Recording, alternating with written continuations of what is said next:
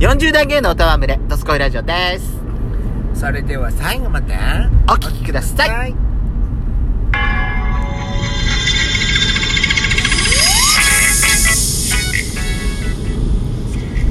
よしことせのこのドスコイラジオ。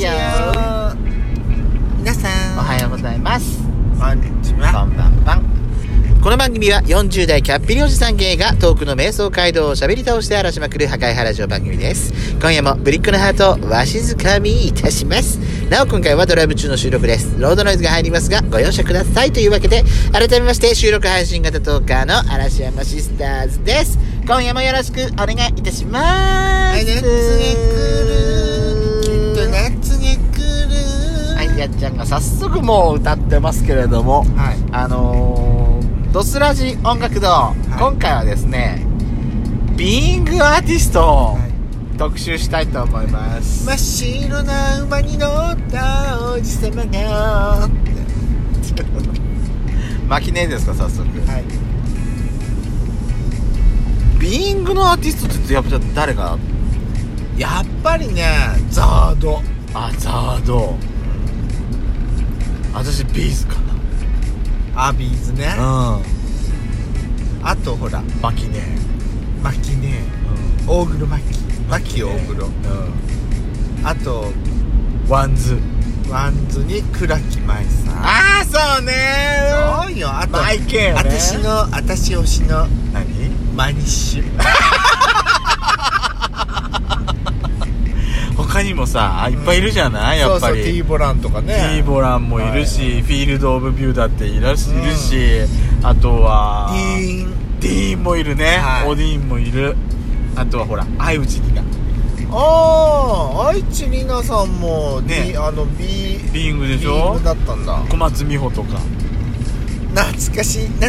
やってくる、違う夏が溶けてゆくあとあとさはい私のこのこっち系の知り合いですごくもうね、あのー、すごく大あの大ファンなのはいるんだけど何ガーネット・クロウああわかるあの夢夢をあのコナン君のうんわかるわかるあれでしょ、あ歌いたいけどなんうんかここまで出かかってるんだけど、そうそうそうそうそうそうそうラララララララ君はまだ遠くてそうなんだっけかあれ違ったっけいやわかんない私もちょっといまいちそこなんかパッと出てこないのあれだけどなんかいろいろいるから、ビーイングっつってもさ今押してるのって何ビーイングでえーやっ誰ぱマイクラキなんじゃないあ倉木舞さん今新でも人さで出てでるのもさサードじゃない今さ、そのビーイングレコードって、はい今どうなのあれ違どうなってんのうレーベルになったってことなんかいろいろさだってマキネーもさうんいろんなレーベル今だっていろいろ行ったりしてないあそうなんだマキネーがだってさう ABEX に所属してた時あったのって知ってるんえ知らなかったでしょうんディーンだってだってレコード会社離れたんじゃなかったっけあそうなんだ離れてないのあ今だってソニーミュージックのはずだもん確かにだへえ離れたんだから、まあ、ビーイング所属のアーティストってうんいんのかなとか思ってへえなんかねイメージ的にははいあのコナン君の主題化してると、うんビーイングってイメージがすごあいるあそうだねじゃあああの方も誰ほらあのー北川景子さんの旦那さん第 5? 大悟さブんレイカーズうんえあのコナン君のあれやってないあそうなのいあれ違ったっけやわかんないわかんないワンズもやってるでしょまだ、うんうんあのコうんナン君ののやってるし、あとマイクラキねやっぱりねうんあと誰誰誰かいるサード サードサード推しねやったうんサードねなんかなんかコナン君の主題歌は、はいなんかビーイングっていうイメージかあそうとねさ、うんあとさ、うんまあコナン君はもうその9 1990年代後半からもううん20年以上もうずっとやってるからあれだけど、うんあとさはい「スラムダンクとかあ「地獄先生ヌーベイ」あたりのあのテレ朝のそうね土曜の午後7時半そうねのアニメもうんなんかビーイングのアーティストって感じしなかったそうねあのーうんあれもだからそれこそだからマキネーだったし、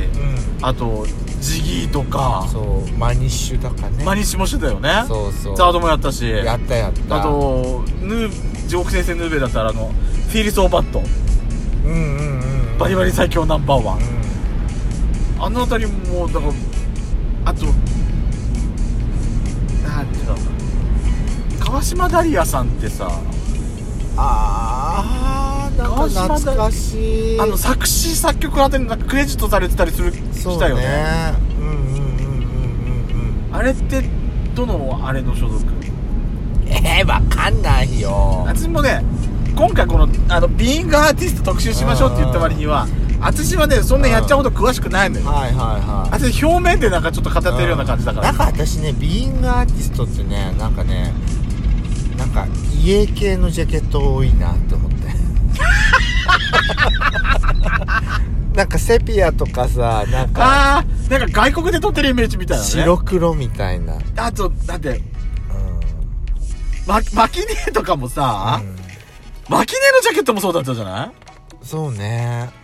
なマんかキネはねなんかねマキネは、うんザードと違うんだよねうんマキネはザードで言うと「Today's Another Day」あたりのそうねアルバムの感じうんそうねそうねなんかそんなイメージあるようね、ん何が好き誰が好き